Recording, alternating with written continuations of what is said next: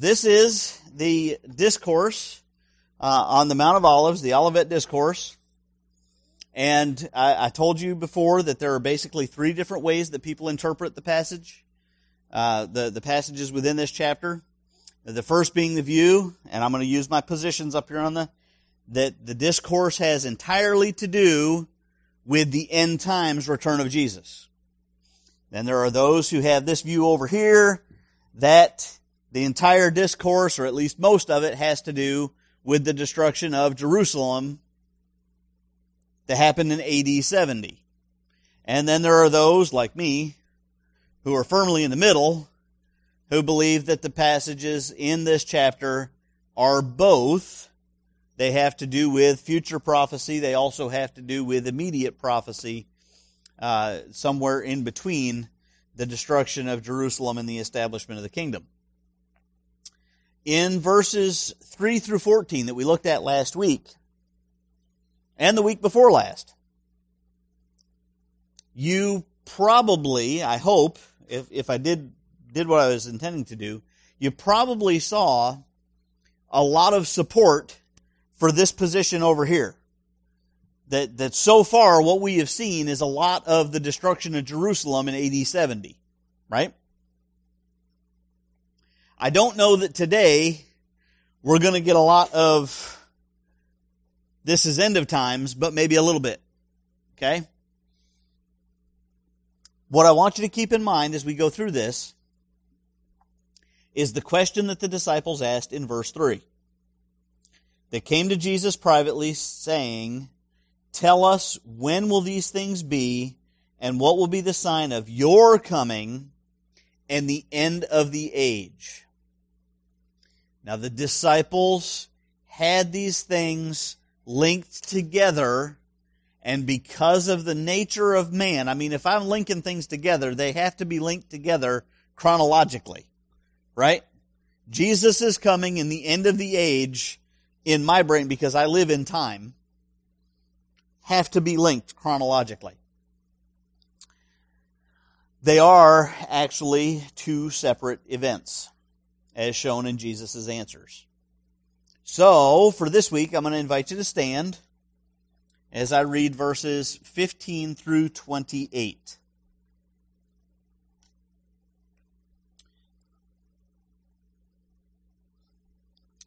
So when you see the abomination of desolation spoken of by the prophet Daniel standing in the holy place, let the reader understand. Then let those who are in Judea flee to the mountains. Let the one who's on the housetop not go down to take what is in his house. And let the one who is in the field not turn back to take his cloak. And alas, for women who are pregnant and for those who are nursing infants in those days, pray that your flight not might pray that your flight there's too many L's and R's in this passage. Pray that your flight may not be in winter or on a Sabbath for then there will be great tribulation, such as has not been seen, has not been from the beginning of the world until now, and never will be. And if those days had not been cut short, no human being would be saved. But for the sake of the elect, those days will be cut short. Then if anyone says to you, Look, here is the Christ, or there he is, do not believe it. For false Christs and false prophets will arise and perform great signs and wonders, so as to lead astray, if possible, even the elect. See, I have told you beforehand. So if they say to you, Look, he is in the wilderness, do not go out. If they say, Look, he is in the inner rooms, do not believe it. For as the lightning comes from the east and shines as far as the west, so will be the coming of the Son of Man. Wherever the corpse is, there the vultures will gather. Let's pray. Father, please help us have a heart to understand your word. Help us to understand it in spite of what we may have been taught, in spite of our preconceived notions.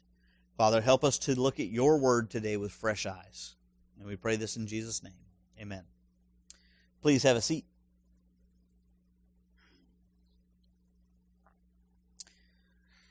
So, eschatology. A lot of people really, really, really like studying eschatology. I was having a discussion with a coworker of mine this week, And I told him quite honestly that I don't like eschatology. I am not a fan of a big study of the end times. Number one, too many people abuse it. They use it as a hammer to encourage their people to, to get out of their seats and do what Jesus told them to do. Uh, if you have to be prodded into being obedient to Jesus, there's something wrong. Uh, number two, there are way too many people who get so dogmatic about this that it causes divisions within the church. Um, I have known people to be run off because they don't hold the right eschatology. They could be wrong on everything else in their theology, but if they don't believe the right stuff about the end times, you got to go. I'd rather get it right who Jesus is and not worry about his return.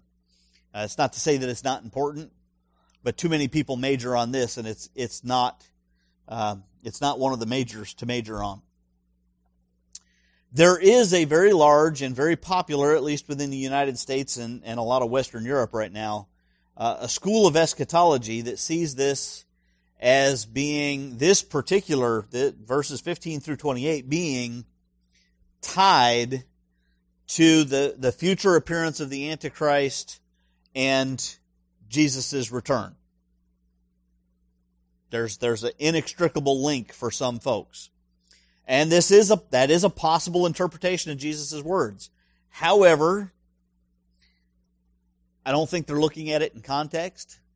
I don't think they're looking at it from the right perspective. I think that it kind of pulls scripture out of context from the rest of the book and, and the rest of what Jesus is saying. So I, I, I cautiously say I think they're wrong, but that doesn't mean we need to break fellowship, right?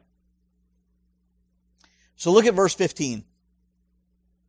Jesus says, When you see the abomination of desolation spoken of by the prophet Daniel standing in the holy place, let the reader understand. What in the world is Jesus talking about? The, the abomination of desolation. We don't use words like that anymore. The prophecy that Jesus is referring to, when he says spoken of by the prophet Daniel, is taken from uh, Daniel chapter 9 and chapter 11.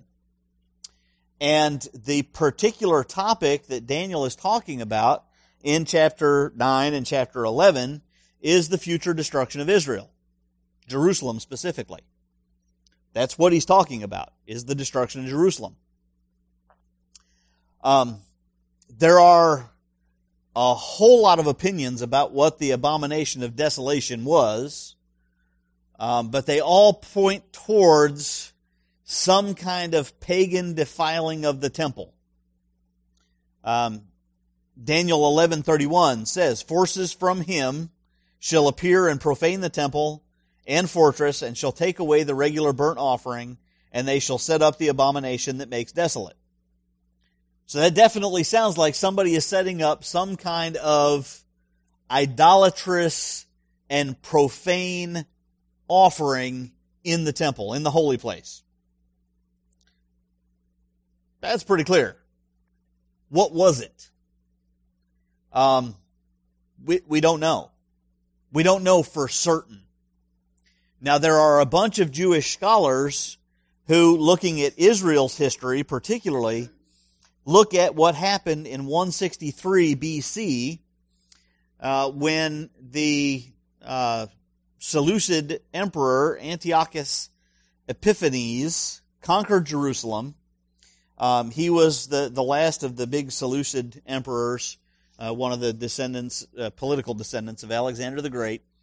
And uh, what he was most notable for was his lack of tolerance for the Jewish religion. See, Alexander, when he conquered, he didn't have a problem with their their faith as as Israelites. He didn't have a problem with the faith of the Samaritans. He the only thing he required was that they take on Greek language and and that they'd be open to worshiping the Greek gods if they so desired.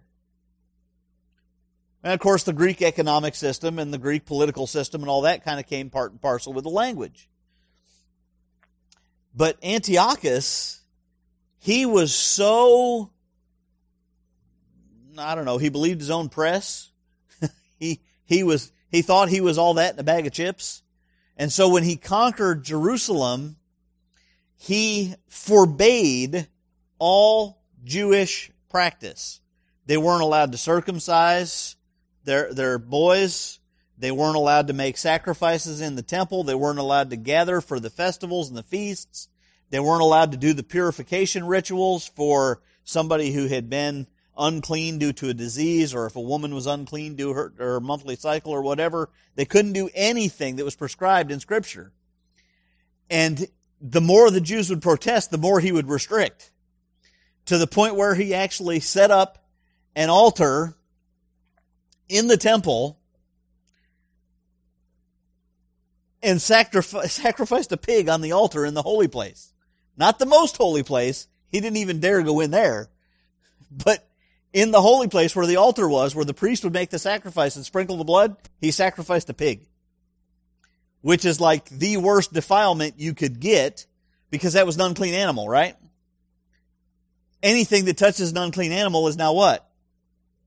Unclean. How do you purify something that's unclean? You have to sprinkle the blood of a sacrifice on the altar. But the altar is what's unclean. So this is why many Jewish scholars look at this as the abomination that makes desolate because the abomination part being the sacrifice of a pig, the desolation being how do you purify the object that we use to purify when it's been defiled? They really didn't know how to, it, it kind of put a, a stick in the spokes of Israel's religion.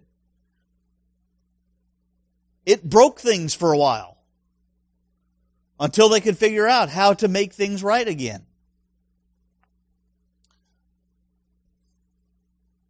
Now, if we look at Matthew, there is an important phrase here I want you to pay attention to. Jesus says, again, when you see the abomination of desolation spoken of by the prophet Daniel standing in the holy place, let the reader understand. Who's the reader he's talking about? No. When you see the abomination of desolation spoken of by the prophet Daniel, he's talking about people who are reading the book of Daniel. Now, it might be us. But he's not talking about reading the book of Matthew like we are. He's talking about reading the book of Daniel. Let the reader understand. Why would Jesus say that about the book of Daniel? What kind of book is Daniel? It's a prophetic book, right? The language that's used in a prophetic book is called apocalyptic language, and it is extremely, extremely figurative in nature which means you got to do a lot of understanding when you read the book of Daniel. Because if you read the book of Daniel with the wrong lens on, you know, it's just like if I try to put on a pair of bifocals right now that are not my prescription, I'm going to have a hard time reading. With my prescription, I have a hard time reading. Let the reader understand. Jesus is talking about the first century, he's talking about his disciples when you read the book of Daniel and you see this desolation, this, this abomination take place standing in the temple, you'll know what I'm talking about.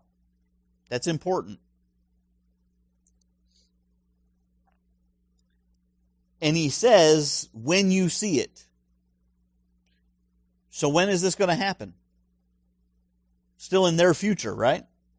He's not talking about Antiochus, he's talking about something else that's going to take place. So, so here we have an illustration in Daniel of a prophecy that was future and immediate future, relatively speaking. Right? Now there was a, a long time frame between Daniel and Antiochus. Right? Because when Daniel was in captivity, the temple was destroyed. So the temple had to be rebuilt. There had to be people returned to Israel and so on and so forth. But when Daniel said this, there was a near term, the abomination of desolation with Antiochus sacrificing the pig, and there was something else yet to come that would fit that description. So this is how we need to look at prophecy in scripture. It's not always that there is something way far out there in the future that's going to take place. In fact, I would say that most prophecy has something up close and personal that is going to happen as well. Okay? So when Jesus says, when you see this, he's comparing it to what they already know, and he's telling them that it's yet to come. And he says that this is pretty much the ultimate sign for this prophecy. See, all the stuff that he talked about that we looked at last week, where uh, people will come in his name saying he is the Christ, uh, there will be wars and rumors of wars, there will be um, famines and earthquakes and nation against nation, kingdom against kingdom, and all those sort of things. He says that's the beginning. And then he got personal and he said they were going to be persecuted and there was going to be people falling away from the faith and people betraying one another and hating one another and, and all these things going on within the church. Here, he says, when you see this, now things are going to get real. All that other stuff, he said, was the beginning of the birth pains. This, he says, is the ultimate sign, the end sign of the fulfillment of his prophecy. Um, I'll talk about that here, uh, the, the, the fulfillment of this prophecy in just a minute. Um, he gives them instructions when they see this sign. When you see this sign, what are they supposed to do? Run. Get out. Get out of town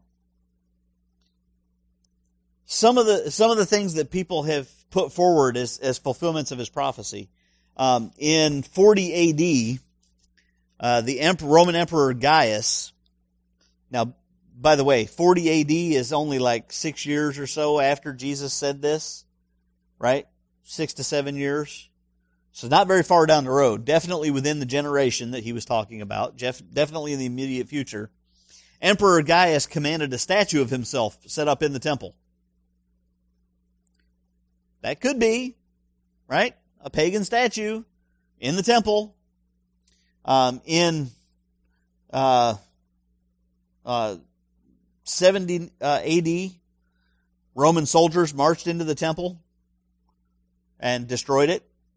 That could be what he was talking about.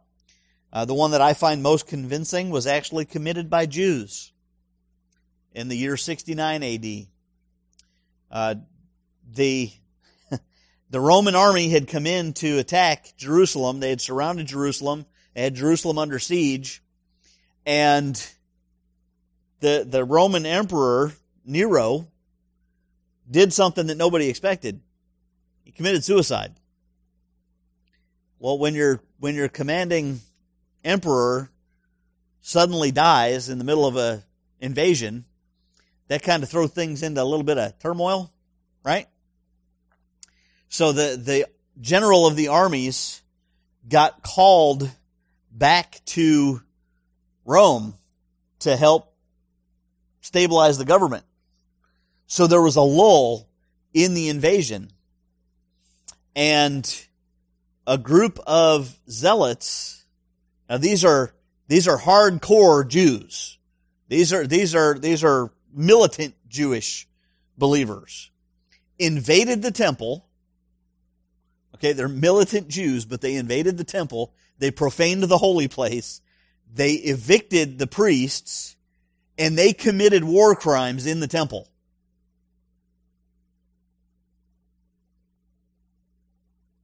That doesn't sound good to me. Uh, the, the Jewish historian Josephus, who was actually in Jerusalem during the invasion, said that it was the worst offense that happened during the invasion even compared to the destruction of the temple, because it was Jews who did it. This might have been what Jesus was prophesying about. Um, whatever it was, whether it was the, the statue in 40 AD, whether it was the invasion uh, by the Zealots in 69 or the actual destruction of the temple in uh, 70, it was obviously tied to the destruction of the temple. It was, it was somehow linked to the destruction of the temple in 70 AD. And Jesus said, get out. Why is that a big deal? Well, what was the traditional wisdom in ancient times if your city is being attacked? Now you've got a city with a fortress in it, you've got walls around it, and you have villages and stuff outside the city. What would you do if your city came under siege? Say again? You run to the fortress. You go into the city, right? You, you get behind the walls because walls are there to protect people. And that's where the soldiers are to protect you. Traditional wisdom said go into the city. What did Jesus say? Get out of the city. If you're in Judea, run to the mountains. If you're on your rooftop, get down and run. Not into the house. Don't pack a bag. Don't stop to get your purse or pick up your laptop. Get out. If you're a farmer in the fields, don't go home and change clothes and shower on your way out of town. Get out. Don't delay. Move. Go. Any idea about the rooftop? Why would he, why would he say something about being on a rooftop? Was there like, you know, a big roofing business in Jerusalem at that point in time? In Jerusalem, the rooftop would have been flat, surrounded by a fence or a railing, and that was the equivalent of their front patio. Because when things get cool at night, you have a house that's made out of stone, did not know this living up in the hills where we grew up. If you have a house that is made out of stone or made out of brick or even veneered with brick like mine is, and the sun beats on it all day long, right? What do those bricks do? They heat up, but they don't instantly transfer that heat to the inside of the house. That happens when it gets cool outside. And then that heat radiates inside the house. So in the evening time, they would sit on the rooftop and enjoy their dinner and a drink and the cool breeze instead of sitting inside the house in Jerusalem, in the Middle East, where the sun is right there. You can reach out and touch it. Jesus says, get out of town. Go out of the city. He says he feels bad for women who are pregnant or nursing. Why? Have you ever traveled with a woman who is pregnant or nursing? All right. The picture that Jesus is painting here is a picture of speed. He said, if you're out in the field and you're dirty and you're sweaty and you're hot and you're miserable, don't stop back at the house to change your clothes and take a shower. Get out of town. If you're up on your rooftop, don't stop inside the house to grab a bag. Get out of town. The picture here is speed. Go, go, go, go, go. I feel bad if you're pregnant or you're nursing. Because I can tell you as a veteran of parenting and being married to somebody who was pregnant four times, there is nothing about that part of life that is fast. Nothing. Okay? Pregnant woman can only waddle so fast. That's just a statement of fact. I'm not being mean.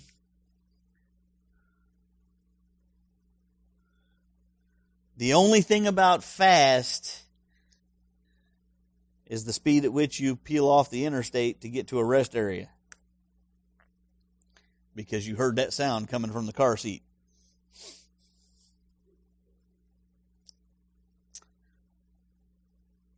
And he says, pray that it doesn't come on a Sabbath or in the winter time.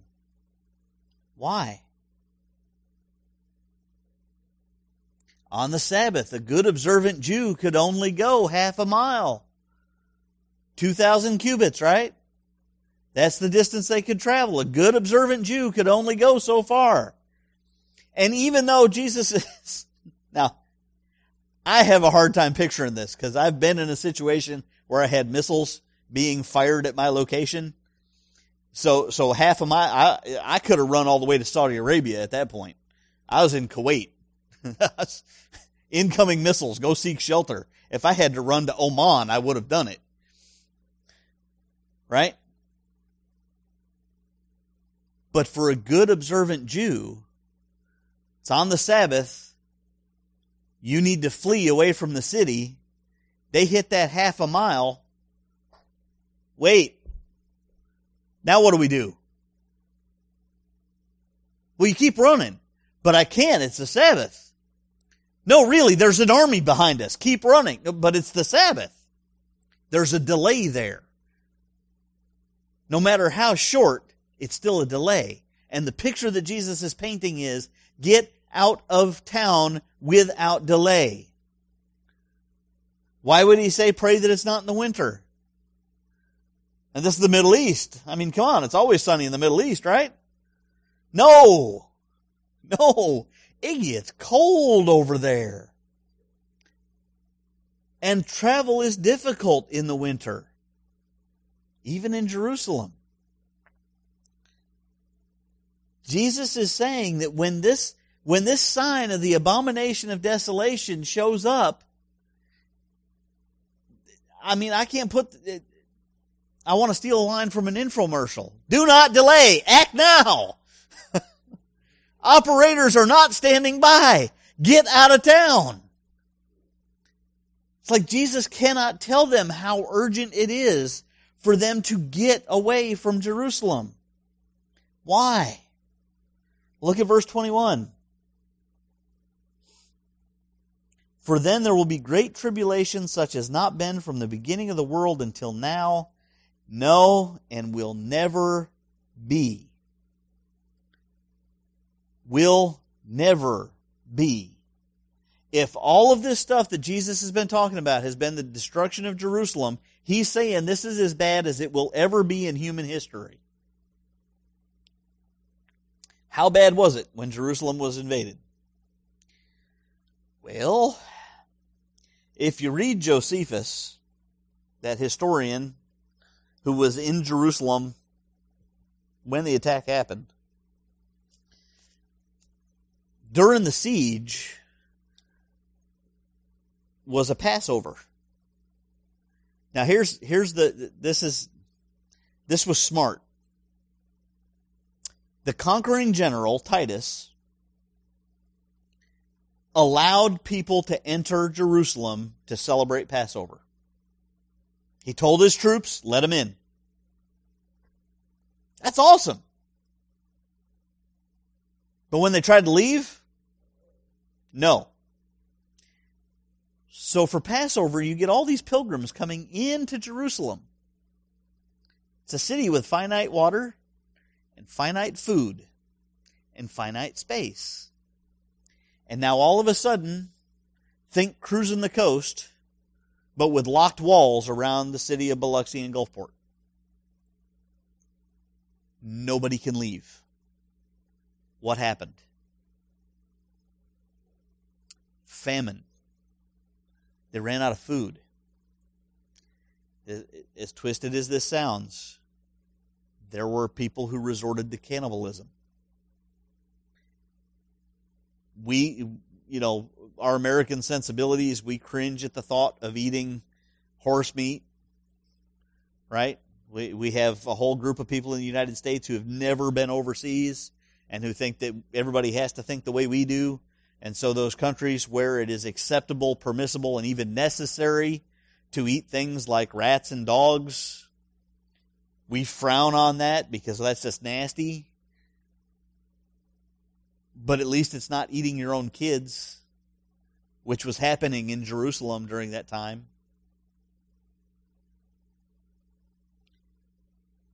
It was, the people were starving to death. So when the Roman army came in, what strength did they have to fight?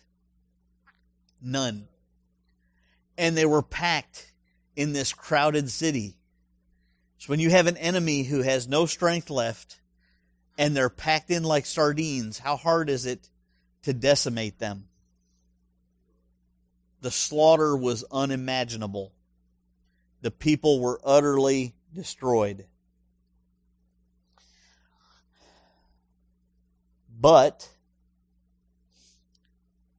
Jesus says, if the days had not been cut short, no human being would be saved. Now that's kind of odd because he's talking in the past tense, right? If the days had not been cut short. But he's talking about a future event. Remember, he's Jesus. He's speaking prophetically. He's seeing this as though it's already occurred. Josephus tells us that there were things that happened that did shorten the length of the siege. Like the leaders in the city stepped up and surrendered early instead of persisting to fight. There were things that happened to shorten the attack so that people did survive. They probably saved more lives than we could ever know. Now, so far, we're still supporting this over here, the destruction of Jerusalem, right? There are, particularly your, your, uh, um, pre-tribulation, mid-tribulation folks, your dispensational uh, eschatology folks who, who see this as a future event with the coming of Christ. They have to at least admit that there was a partial fulfillment of this prophecy in 70 AD. Because this happened in Jerusalem. Verse 23, Jesus repeats himself. In verse 5, he was warning them about false Christs and false prophets. Here he does the same thing. He says, Don't be deceived. They will even have the ability to do great signs and wonders. That's in verse 24. There are some who point to this as a warning about the Antichrist and his prophet, that they will have the ability to perform miracles. Let me ask you a question, something for you to think about. Does Satan have the ability to perform miracles? What if I told you the answer was no? Remember, correct. Remember when we started talking about Acts and we started talking about the early parts of the Gospel of Matthew? As Jesus was walking around, he would preach and then there would be a sign, right? And that sign, that miracle, was to prove that he had God's authority to preach what he preached, right? That it was, it was that little, you know, at the end, I am God and I approve this message. In the book of Acts, whenever the disciples went to an unreached people group, when Peter went to Cornelius' house and he preached the gospel to him, what happened? When they believed, the Holy Spirit fell and they began speaking in tongues. Right? That was a sign that God gave to substantiate that they were in fact incorporated into the family of God. When something happened where somebody was healed, like Peter and John in the temple, when they reached out and healed the lame man that caused them to get taken before the Sanhedrin, that was a sign that they were speaking with God's authority. If the purpose of miracles is to prove that you have God's backing, what would have happened to the church if Satan actually had the power to perform miracles? How hard would it have been to know whether it was coming from God or from Satan? Right? Even the Pharisees, when, when Jesus cast out the demon, what did they say? He's doing it by the power of Satan. Jesus said, be careful. Don't give God's power to the devil. Don't blaspheme against the power of the Holy Spirit. Don't do that. That's the unforgivable sin. What Satan has the ability to do is to counterfeit the power of God. Think about Moses when he went to Egypt, right? What was the first miracle that Moses performed in Egypt? Right, he took his staff, he threw it on the ground, it became a snake. And then Pharaoh's magicians did what? They did the same thing. Except, what, what did Moses' staff do? He ate theirs. Right? Okay. He turned the Nile River to blood. He restored it. What did they do? they turned the river to blood. Right? They mimicked his miracles. They counterfeited his miracles. That's what Satan has the ability to do. And Jesus says, don't believe the reports just because people claim to have witnessed miracles. That never happens today. How many of these faith healers have been debunked because they are putting people in their audience who aren't really sick? A bunch of them, right? Jesus says, don't believe reports just because people claim to have seen miracles. They're false. And he even says, look, I'm warning you about this beforehand. Verse 25. I'm warning you about this beforehand. Why? Because I know you're going to believe it. Don't believe it. Now I'm probably going to get people mad at me. If you happen to believe of a rapture that is going to happen, there's going to be a secret return of Jesus, where the church is taken out of the world first, and then there's going to be tribulation and stuff. I'm gonna, I'll let you right now. I disagree with that point of view. There are people who teach it, okay, but I think verse 27 really kind of squashes it along with what Jesus has already said um, about his return. Verse 27, he says, As lightning comes from the east and shines as far as the west, so will be the coming of man. Lightning. Have you seen any lightning this week? Okay. Earlier this week when that thunderstorm hit late at night, and I mean, it didn't rain really hard, but man, the thunder and the lightning was just intense. I mean, it was just pounded. I'm sound asleep and I could see the lightning. It woke me up because I could see the flash through my eyelids. It's a flash of light. Jesus says that lightning comes from the east and shines as far as the west. Okay. How far is the east from the west? forever. You can, you can go west as far as you want. You're never going to land at east. That's, that's the way the compass works. If you go north, eventually you're going to turn around and you're going to meet south. Right? But if I go west, that's east. If I go west, and I keep going west, when am I going to hit east? I can't. Jesus says the lightning flashes in the east and shines as far as the west. It's visible. It's a bright light. Everybody can see it. So will be the coming of man, of the Son of Man. How does Paul put it when he writes to the Thessalonians? For Jesus will return with what?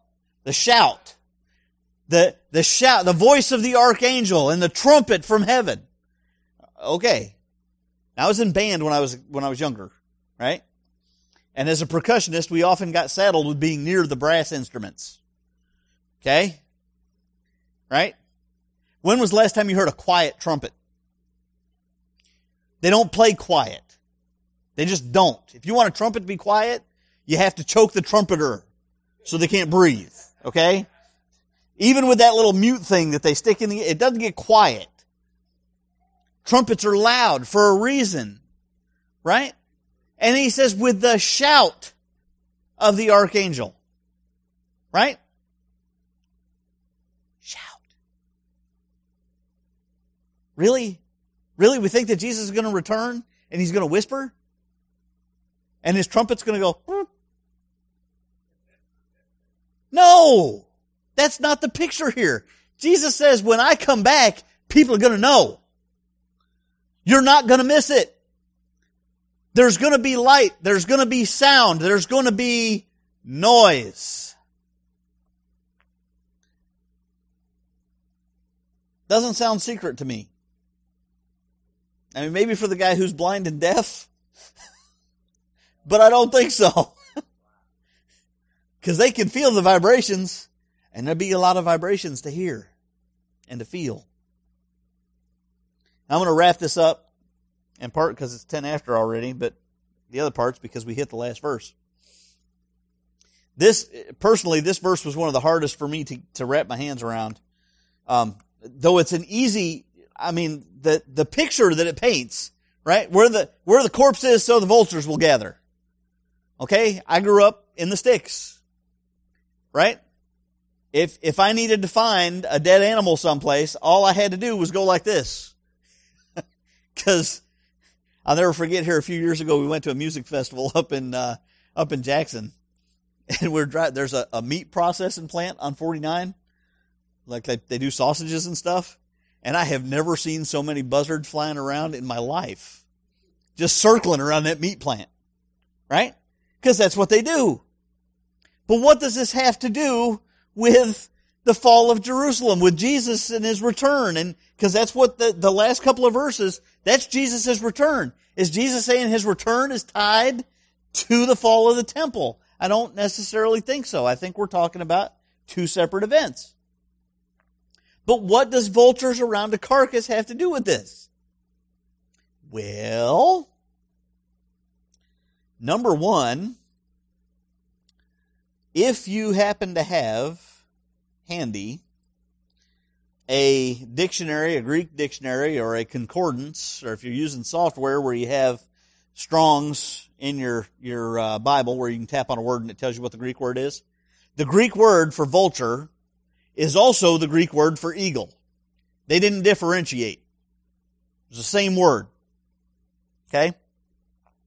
Both of them, as much as we like to think of the eagle as this big, majestic hunting bird, when it comes down to it, the eagle is a, is a scavenger, right? They're one of the birds that we're told we're not supposed to eat because they're a scavenger, right?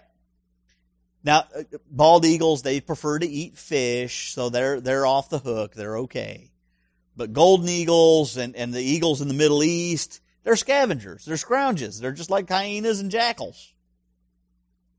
So it could be that the word that Jesus used, that we have trans- translated as vulture, could be translated as eagle. Okay? This is a problem with English. The picture of eagles gathering around a carcass. Well, what has Jesus been talking about is going to die? He's talking about Jerusalem, right? He's talking about the fall of Jerusalem. He's talking about the destruction of the temple. He's even, we looked at last week, he's talking about the end of the age of the Jews, right? And that time of trouble that indicates the end of the age of the Jews. The, the carcass is Jerusalem, Israel, God's people in that spot. And then we have this possibility that he's talking about an eagle. It is possible. On every Roman flag in the Roman Empire, the symbol of the empire was an eagle. In fact, that was the symbol that the Nazis copied. That was the eagle. That particular, the, the eagle with the outstretched wings that the Nazis used, that's the Roman eagle. And it was at the top of all the flagpoles and it was on their emblems and it was, it was on their shields and on their armor. It was, so when the Romans surrounded Jerusalem, the eagles had gathered around the carcass. It could be that that's what Jesus was indicating. Maybe. Don't know for sure but it seems to fit the language and the picture that Jesus uses. Now, that brings us up to verse 29. And we're going to go from verse 29 probably at least as far as verse 35 next week, which will be a short week for you guys to make up for this week. All right, we'll start in verse 29. We'll go to verse 20, uh, 35 at least. Um, please read those this week in preparation for our uh, next week's service. And again, I will invite you, if you run into any questions, bring them in. I might not be able to answer them next week, but I will go research them so that I can answer them the week after. Likewise, if you have any questions about today's or, or even last week's message. Um, don't forget, you can go out to the church website, uh, olivet-baptist.org, and listen to previous sermons via podcast if you so desire.